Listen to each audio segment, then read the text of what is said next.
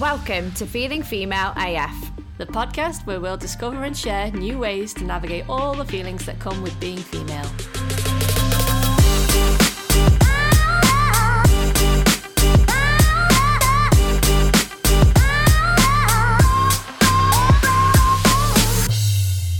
Hello, everyone. Welcome to this week's podcast. And to keep in line with our Stress Awareness Month, we are speaking to our very good friend, woman of many talents. It is Gemma Ray. She is an author, a radio presenter, and one half of the Honest to Gob podcast, and our coach, of course, aren't you? I am indeed. Am I, am I invited because I'm a stress head as well? Stress awareness month. Yeah, yeah, that's it. Yeah, you've ticked the Yeah. box. Thanks. I, I listen. I'm a proud stress head. It's fine. As you guys always say to me, just do less. Yes. Just do less. Yeah, bit busy, but that's all right. It is, it's fine. So, you're happy to share with us your experience of stress in its extreme form. Which was literally extreme Yeah. to the max, wasn't it? A little bit, yeah. From losing the plot, you mean? Where, Yeah. do, where do you want me to go? Where do you want me to start? Let's go back to when it hit you. Okay. When did you realise? So it started in the summer of 2016. I, I just felt off. I now know, looking back, it was the start of anxiety and depression, and it was something that was completely alien to me because I'd never experienced it before. I am ashamed to say I'm also one of these people who thought that people made it up. Um, and yeah, it hit me, and I didn't really understand. I just felt like life was off. So I'm the kind of person I'm always trying to find answers. I'm very curious, and I decided to. I'd, I'd seen a friend working with a coach, and they'd posted about it on social media, and I just contacted this guy and said, "Listen, my friend's been working with you. They seem to be a lot happier. I just want to know what you do." And I ended up on a call with this guy, and cutting a long story short, signed up for a six month coaching mastermind, and it was the first time I'd ever done anything like that before.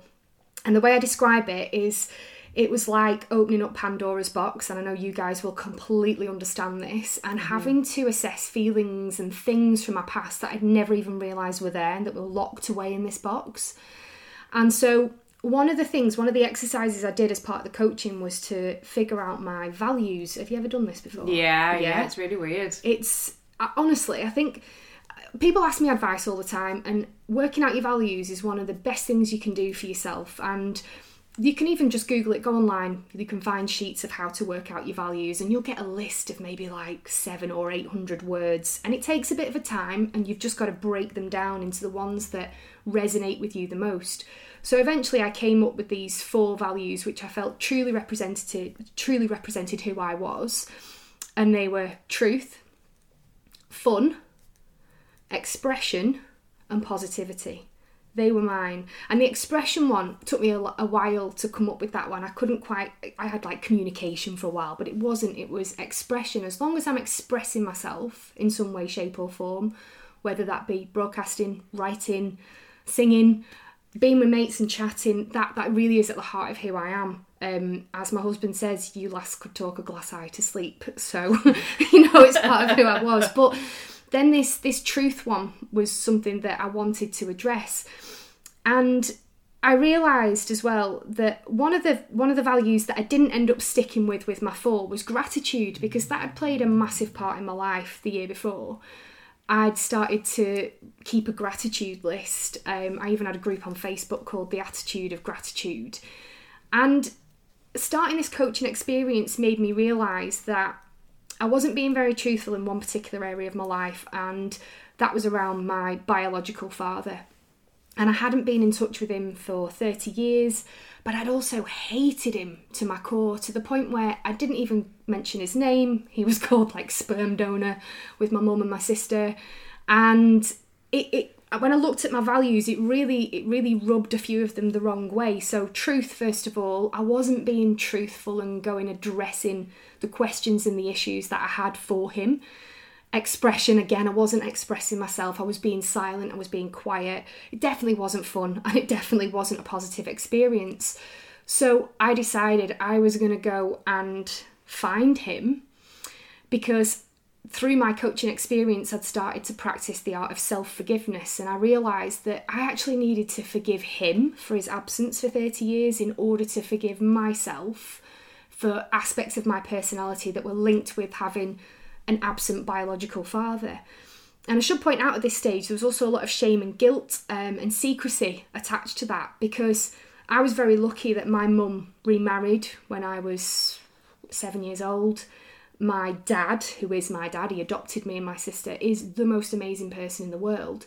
So it felt really weird to then go and find somebody who hadn't been in my life for 30 years. So I did what all people do in the absence of Cilla Black and um, what, what was that? You know that program she used to have where she Yeah. reunited people. Gordon Burns What was, was on it? it. What's it I called? Was it was it surprise surprise? Oh, it was, yeah, maybe it yeah, was, yeah, yeah. it yeah, was, I mean this wouldn't be a nice surprise. She's But, here you know. So I did what all good people do in the absence of Cilla, and uh, I went on Facebook Of course. and I found him, and I just sent him a message and said, "Hi Tony, can I come and see you sometime?" How did that feel, sending him that first message? Um, I was shaking. I regressed back into the little girl Right. So I regressed back into my, and now can see that my five year old self.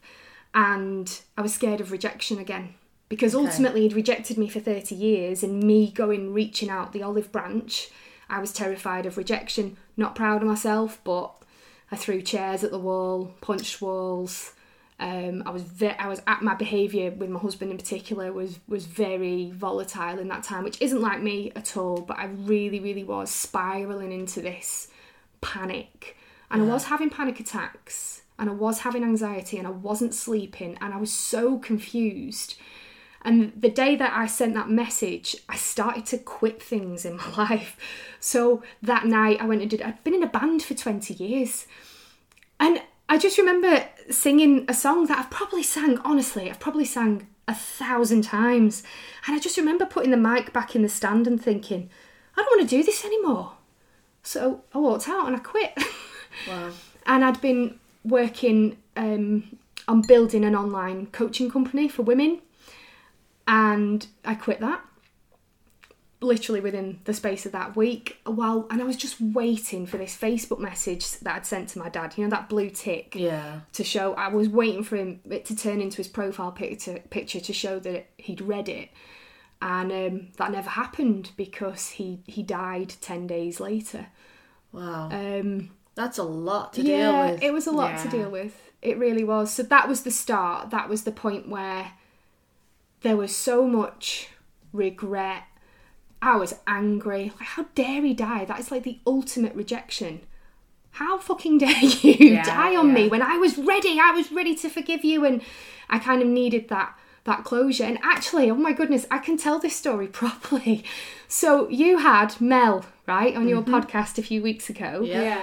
I'd met Mel like once before, once before, and she got in touch and she contacted me and, and she was like, I can see this older woman. And because Mel's got this, uh, she didn't talk about it on your No, podcast, she but has got this spiritual, psychic side of her. And she said, you know, there's this woman, uh, older woman, and there's this gentleman, and he's she's like asking for help. And this is this is a message for you. I think you should go and see Avril at the Trafford Centre.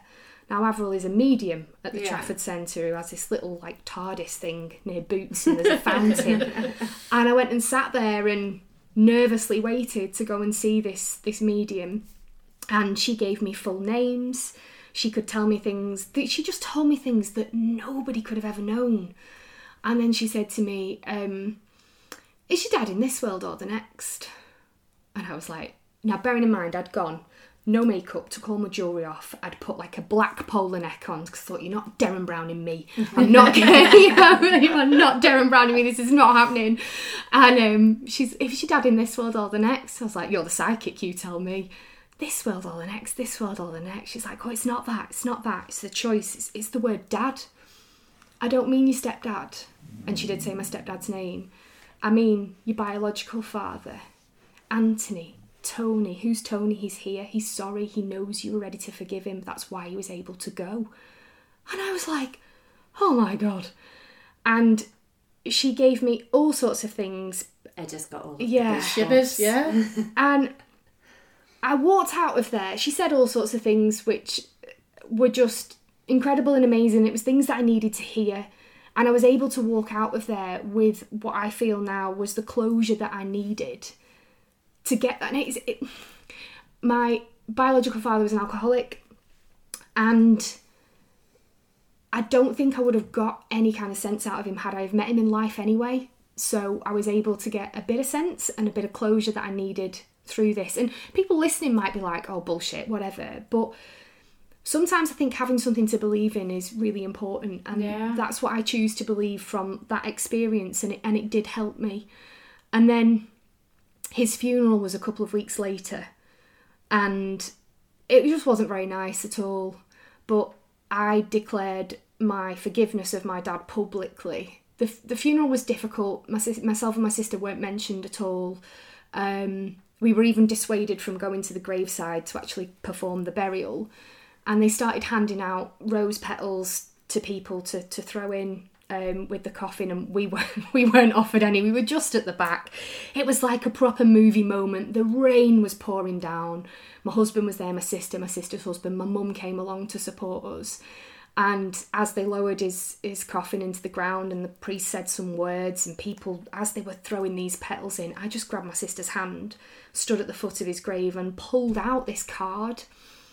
And it was written to myself, but it was written to him as well. Mm. And on the front of it, it had said a new chapter because I felt like this was a new chapter for me. I had to start rebuilding my life from this point.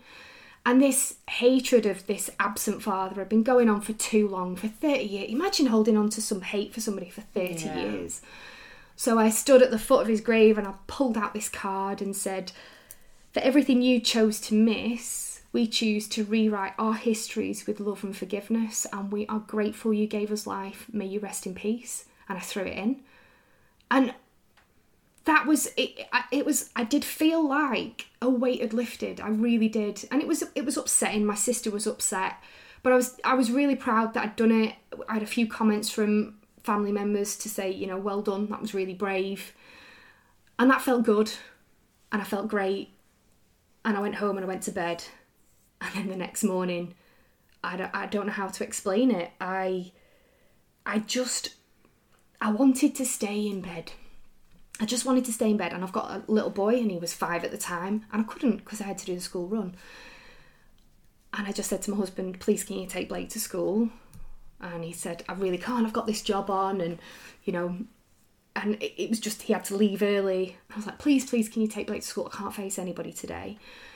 And he didn't realise, I think, and neither did I, the severity of how I was feeling because before I know it, I don't really remember how it happened, but I just remember being in a fetal position on the floor and being in pain because what I'd actually done was I'd put my back to the wall, slid down, and I'd started to whack my head against the wall. And we'd, we'd like just moved into this um, this place, and I was whacking my head hard, hard, hard against the wall because I just wanted my head to open, crack open, and explode. It was like there was too many thoughts going round. Yeah. And Sean was amazing. He picked me up, put me in bed, took care of Blake, and that was the start of really my mental health unraveling because I just I just never experienced it. I'd never experienced that overwhelm of noise. That's the Yeah. best way I can describe it.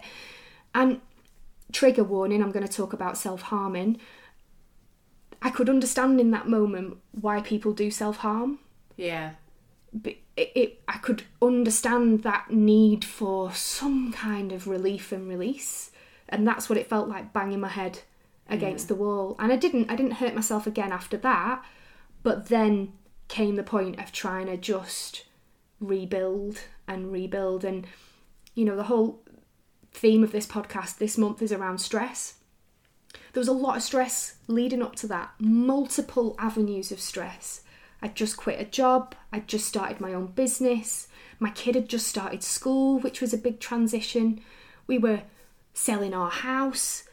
There was, you know, there was just loads and loads of things. And I think that I'd also started to do something called the Miracle Morning earlier that year. And I'd started to get up very, very early, which I still do now. But I was also working really, really late, blow blowtorching the candle at both ends. And when I look back, I was probably getting about three or four hours sleep a night. Jesus. And that, I think, along with all these other stresses, definitely contributed to just not being able to think clearly. Plus, then you know, my biological father dying and rejecting me, it all was this perfect storm that ended up in this complete burnout, I suppose. I always say breakdown, but I don't know whether it's burnout, I don't know whether it's a breakdown or. I think you've had a breakdown of sorts in Yeah. the middle of burnout, Yeah, you? possibly. Yeah, that is It's- possibly the best way to describe it because I kind of feel like the biological father stuff was a that was like a, a big massive triggering issue, but before that, the lack of sleep, the working blowing blowtorching the candle at both ends. I mean, I gave my boss an eight month notice, so I was building my own business and writing a book as well Yeah. at the same time as being in a full time job. Where I know there was so many times I was still working at two o'clock in the morning on campaigns and things, and I look back now and I'm like, ah, you know, you always say to yourself, what would you advise your best friend? And I would have said to my best friend at the time, what are you doing, you stupid cow? A bit like you guys tried to say to me at the mm-hmm. time, do less. But I was just powering through, powering through, and powering through until you can't keep going like that forever. And I did, and I broke in spectacular fashion. Were you just surviving on caffeine all that time? I still do. Yeah.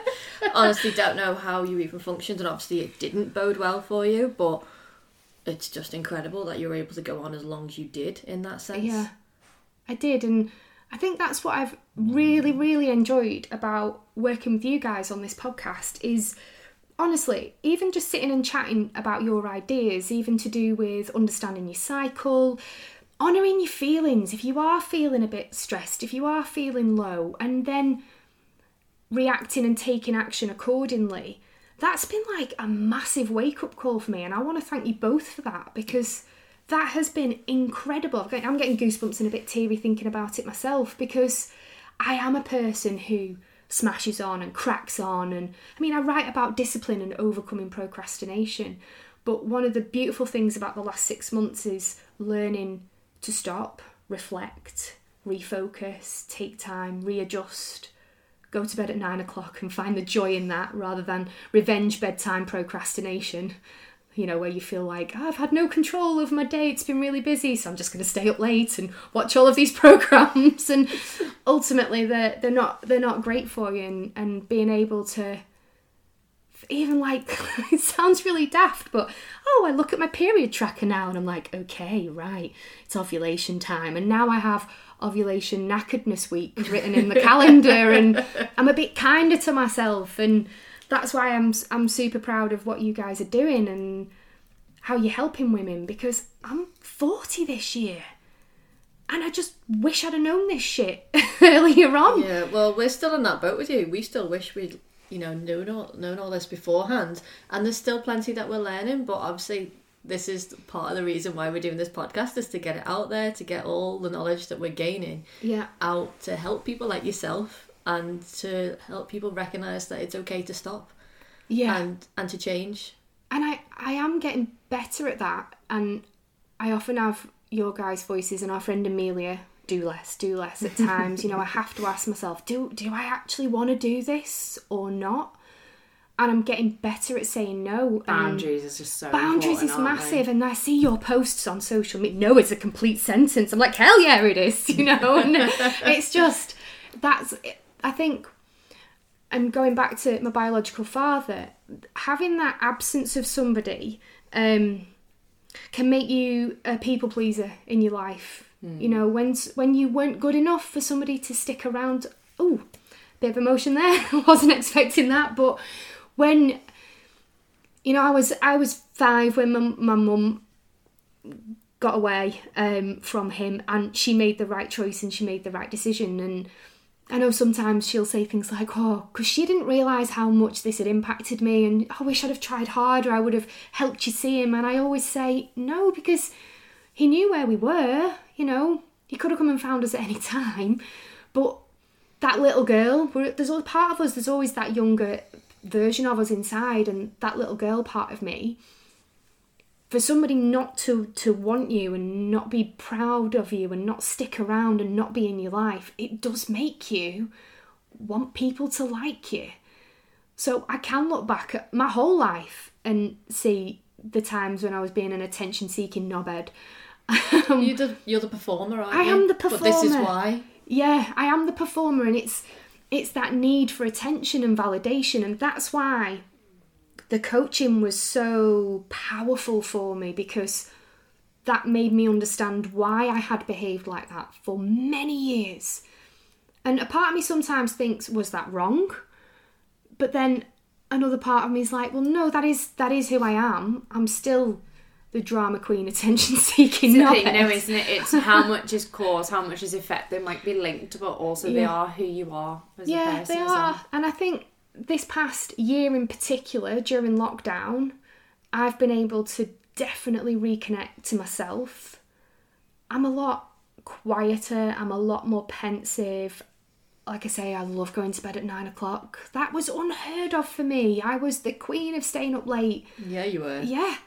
And I, I really, I genuinely can't do it anymore, and, and that's okay. And I love being with my family. This lockdown's been great to reconnect with my husband and my little boy, um, and just trying to identify those trigger points for stress as well. So Sean knows when I'm stressed, and it's funny, right? We actually before you do. yeah, but we had so we had a conversation a couple of weeks ago, and um, I suppose it's like a safe word scenario. So I'd said to him, he's laughing. I don't That's mean a, it. That's in a different episode. That's a Jen. different episode. All right, okay. Poor Vicky pisses herself laughing. but no, it was that moment where I said so. Recently, I, I started a new job at the beginning of this, of this year, and it's been it's been tough and it's been stressful, and the hours have been long, and I've had lots of things to juggle. And uh, when I'm stressed, I drop all of the stuff that's good for me. I stop exercising. Yeah. I stop journaling. There ain't no way I'm meditating. I'm like in this constant ball of shoulders up and jaw clenched. Do and you stop them when you're stressed, or do you start to stop them before because you feel amazing no, and you're really busy uh, and you're flying? You aren't quite on the edge of stress yet. No, it's definitely a time thing for me. So, and I think actually dropping them then causes the stress because I've had times when I'm still as busy and still doing as many hours, but as long as I keep those pillars, what I call my pillars, if as long as I'm journaling in the morning, as long as I'm planning ahead on a Sunday, as long as I'm getting out walking and, and exercising, drinking the water and not eating shit, I'm all right. I feel like I can tackle the world. But when time dictates, oh my goodness, I've got so much to do, I can't fit in that workout. When I start to drop those things, the, it's like juggling. Yeah. I drop the balls, and then all of a sudden, I'm, I'm left in this scenario where I'm just a crank to live with. So I'd said to Sean, if you notice that I'm eating rubbish, if you notice that I'm snapping at you, but then he'll say, hmm, "Oh, when am I supposed to tell the difference?" No, I'm kidding.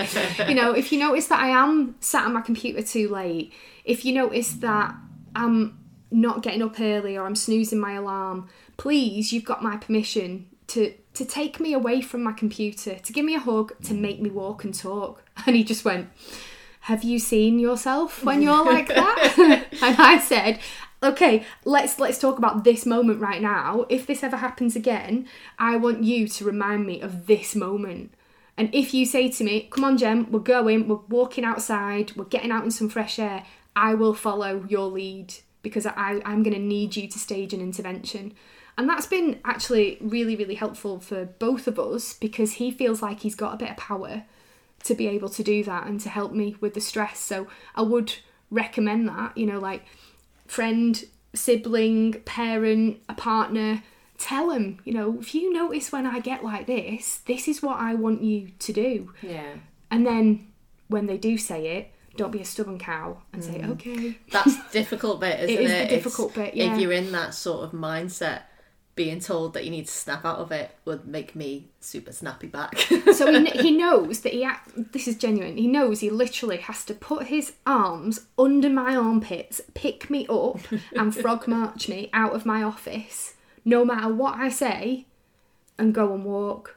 Because there is nothing so urgent that means I can't walk up and down outside our house for 10 minutes. Some everything can always wait 10 minutes and I think just being able to have that that complete diversion from that situation can just help you take a minute and take a deep breath.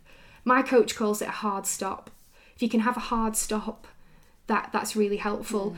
Mm. Um, I'm I'm kind of lucky because I have to because I have to do the school run twice a day, Monday to Friday. They're hard stops. I can't just sit at my computer in my knickers all day, not getting dressed and, Damn. and not working. I have to leave, and I've got to leave by a certain time. So now I do things. Um, I, I, this is a new thing. This is a new thing for me this week because I wasn't sticking to my promises and my pillars to get out and walk. So one of my hard stops is when I get back from the school run and it's eight thirty. I don't go back in the house. I lock the car, take my keys, put them in my pocket, and I walk straight away. Yeah, that's good, isn't it? Because you're already out. I'm already out, but I figured that there are a few tasks that I can do. So I can check my emails. Um, we do this thing at work where we have an end of day report, which is brilliant. Everybody reports what they've what they've done on their end of day, and then my start of day is I feed back. And it's great because it means that you know where your projects are up to. It's actually really good for relieving stress in teams. Yeah. Um, it's a way to stay accountable, but it's good. And I can do that on the move on my phone. So I will walk and message on my phone at the same time. And it's only 30, 45 minutes. But oh my goodness, it's been brilliant this week. Those those hard stops have been really helpful. Yeah. So, do you think you would recognise that same situation? You know, if Sean didn't notice it or nobody else pulled you on it, would you recognise those same symptoms coming up that you did before, like in 2016, with the building of stress? Because obviously it's hard to control external factors. There's going to be things that come into your life that you can't stop. How will you handle them now compared to how you handled them previous? So I don't. Fingers crossed. I don't think. Hopefully, I'd have another episode like 2016. Um, I've nearly had an episode like that since we renovated our house, and it was incredibly financially stressful to the point where both of us were just in this pit of stress. But I was able to think, oh, I can feel my mental health declining here. This is not good. And I, I'm, I think the journaling's brilliant for that. It's like auditing yourself all the time. And one of my favourite journal prompts is, How am I feeling right now and why? It's proper wanky, but it works every time. Because if you're sad, if you're happy, if you're anxious, if you're excited, you can talk, you can write about it. Yeah. And so that's been good for assessing where I am.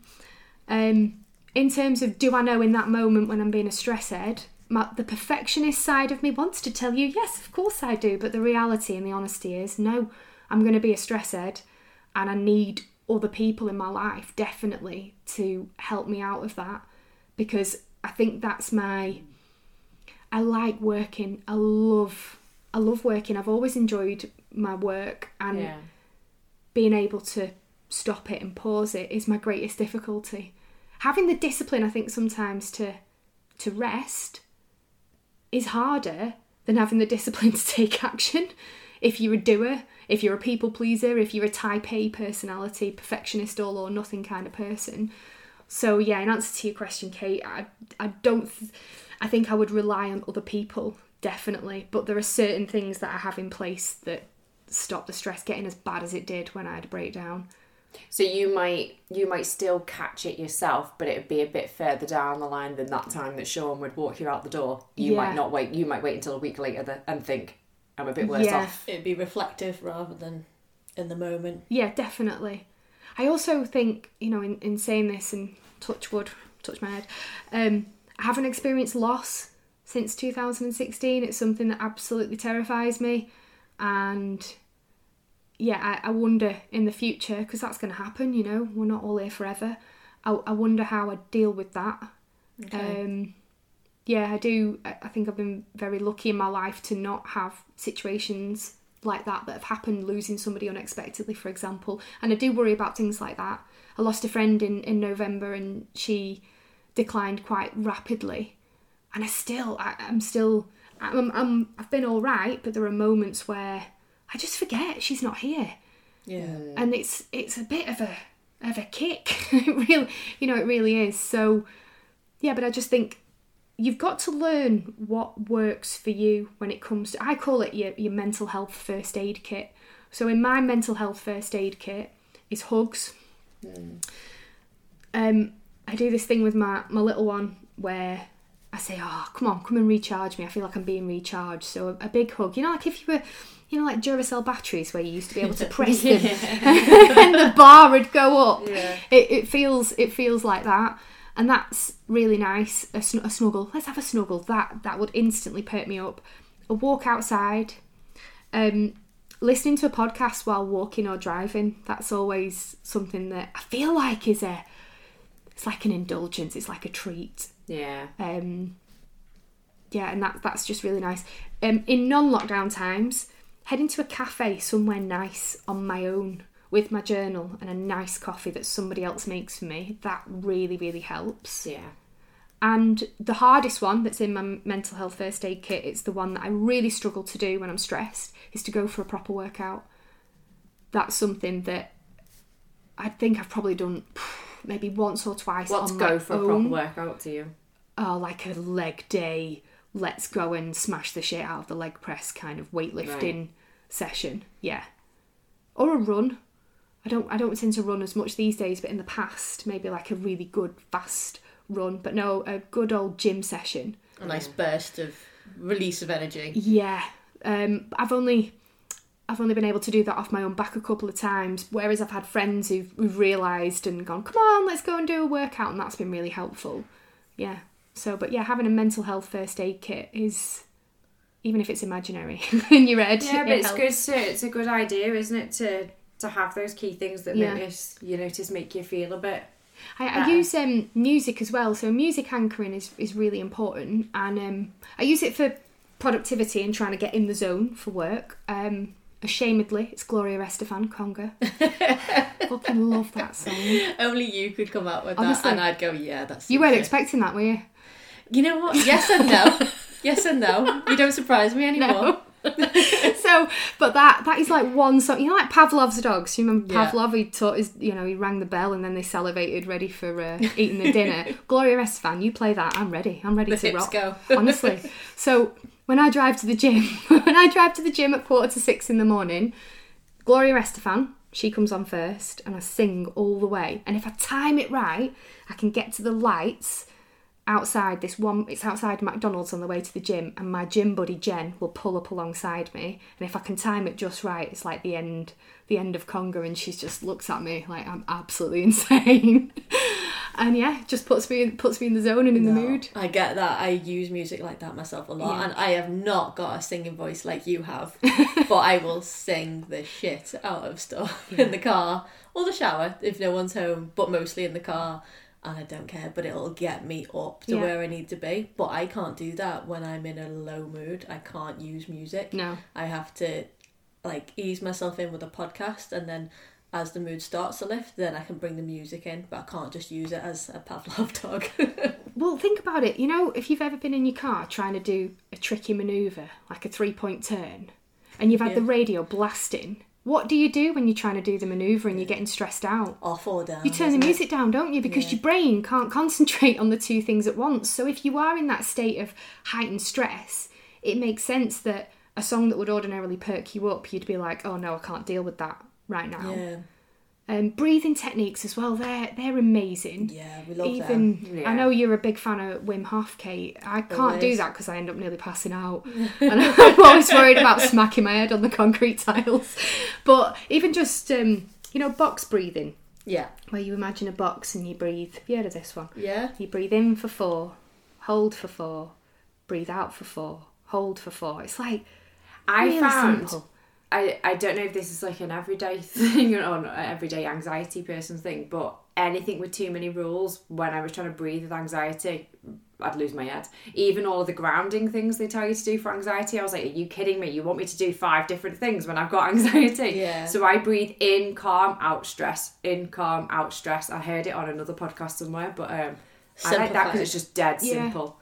Because if I can overthink it, I will do. Mm. Do you know you've just that actually I didn't even realise it's only you saying that now. When I have been in states of anxiety before, I actually when I breathe in, I imagine this is going to sound weird, but I imagine I'm breathing in light. Yeah, I do the same. and I believe and I I visualize it's like I see my body side on. You know, if you like you were an X-ray, that's what I can see side on. So I see the light coming in through my nose, pushing out all the black, the bad stuff, the bad thoughts, and I breathe out the black and the bad thoughts. That's that is one. So I suppose it's similar, isn't it? Yeah, yeah, really Yeah. similar. Yeah, I just uh, sort of say the words at the same time because it it's like you're focusing on something else. I think it's the same as the counting. It's just because it's only one word in, one word Yeah. out. It just quietens Can't- everything. I think down. that's why I really like Wim's method because it's Fully in.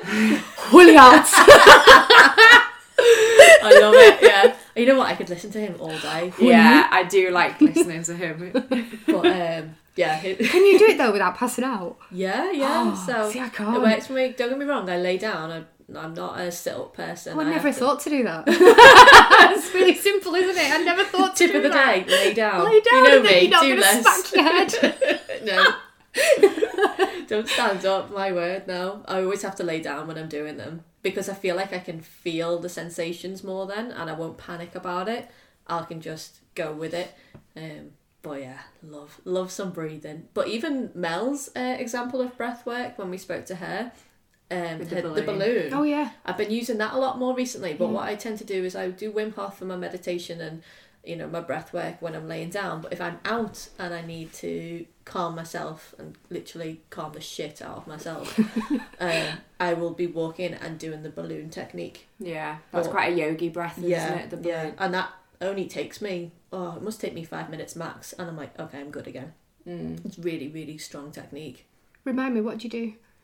So it's imagining your body or your stomach as a balloon, and when you blow into a balloon, the bit that expands first is the bottom, isn't it? So Mm. everybody breathes into their chest, or a lot of people nowadays breathing into their chest, and that's where you'll stay in a heightened sort of stress mode. If you breathe deeper into your stomach and expand the stomach out as you're breathing, you're getting a fuller breath of air in. And then as you're exhaling, your stomach is coming back in. So we're all sort of taught to breathe from our chest. I know I've, I've learned to do it from being a girl and wanting to hold my stomach in. Won't let my stomach expand and and you know look bigger than it already is. But letting your stomach go to get the full air in to be able to release it, it's a lot calmer than holding it all into your chest. I'll explain that about right. Yeah, now. yeah, I've got yeah. a question for you then. Go on. Is your balloon where you know the entrance to your balloon? Mm-hmm. Where's that? Is it in your throat? Throat and through, Yeah. to, through to lungs probably. The I think the biggest top- part would be like. uh, the- the abdomen, isn't Yeah, it? Is, yeah. is the bit that you want to expand. So if you're lying down, you'd want to watch your tummy or put your hand Yeah. on your tummy Yeah. going up and down, and and then you like empty your tummy first, and then all the air comes back out. It's weird to do It's actually how they teach you to sing. oh really? Yeah, yeah. So that's why I oh. was asking, like, to make the most of your yeah, breath. to make them. So it's, it's about lowering your Expansion. diaphragm and expanding your rib cage to fill the balloon, so you can sing longer, more powerfully, Makes higher. a lot of sense. Yeah. But they say though, don't they? Like if you are stressed, you'll run around and you'll often notice that you'll go like, okay, and it's because you're all up here. Yeah, you're, You're not- top half of your chest. Yeah, Yeah, yeah, it's interesting, sense. isn't it? It's mm. it, it's frustrating actually that it can be that simple. Yeah, it's It really is. annoying. It's really annoying. It is. and the more you practice it though, the the less you'll chest breathe, the more you will, you know, fully fully in. Fully and in. Fully out. Pulling out. I find that I do it now without even realising. And then I'm like, oh look at me, women it. I've tried to habit stack it, and you YouTube will and other dog people will um, understand this. So when I let my dogs out first thing in the morning, I stand on my doorstep and I do my deep breath in and my deep breath out, and I just do it a couple of times. And I've got into the habit of, of doing that when I let them out first thing, and it's just I don't know, it's a really nice way to start the day. It is. Yeah. It's brilliant. Add a cold shower in there No. I've tried. Can't do it. Can't do it. Too much of a fanny. No, can't do it. I, I just I've tried so hard. Like I just cold can't do shower it. is really hard. Swimming in the sea, which I did today, was much easier. Much easier than a cold shower. Why is a cold shower so horrible? Because the water is running. Oh, it's just not nice. It's horrendous, isn't it? It's just not uh, like. Do you remember when they used to tell you? I don't know if it's still a thing. Oh, if you finish your hair off with cold water, it'll be shiny. it, yeah. Oh, but it's okay. You know, if you've got the shower head, you can at least lean back, can't you? and the then scalp, get it off the. But it's the getting fully in. No, like I just you know going back to do I want to do this or not? So I did try Wim Hof, and I did. Honestly, I've lasted less than ten seconds in that cold shower. I was like, no, not. There's a way of doing this. it. There is a way of doing it. But yeah, if it doesn't work for you, it doesn't work for you. Try something else. Just, You've got all the things that work for you, so that's But it fine. makes me so oh, come on, you're a strong woman. You can at least have a cold shower. It's not that hard. Well, but no. you just said that you're due on tomorrow, so do not do it now. Why? What? What? Because with honouring your cycles and things like that, a lot of people tend to sway away from using cold water around the time of your menstruation, just because you need warmth, you need to keep your body at a nice temperature. You don't want to send it into shock when it's already doing something that's pretty shocking. do you know what I See, mean? this is why I love listening to you two because you teach me something new every time. yeah, wait until you're in your spring and then you can do it. Oh, remind me, what's my spring again? Is that After your menstruation, you'll Yeah. go into your follicular phase. and that's my spring. That's your spring. Lovely. Right. Yeah. Okay. So I, I uh, We will gonna- explain it more. We need to get some podcasts out on that, yeah, don't we? yeah, definitely. That's next on the list. Thank you so much for sharing everything that you have done today. I know it is quite an emotional thing for you to share and to share so publicly. And I know it's obviously taken you by surprise in some moments there. So really, truly, honestly, thank you for being Yeah, so so raw, so honest with us and with all our listeners. We really appreciate it. Thank you very much for having me. You're welcome. and I'm gonna get my mental first aid kit ready, I think. Yeah, yeah, definitely. It's a really good idea, that. Thank you for listening. Please remember to like, rate, and subscribe. If you'd like to follow us on social media, we are Feeling Female AF on Instagram, Facebook, and Twitter. You can also join the conversation in our Facebook group by searching the Feeling Female AF Lounge. And finally, to stay up to date with all things Feeling Female, go to feelingfemaleaf.com and sign up to our mailing list.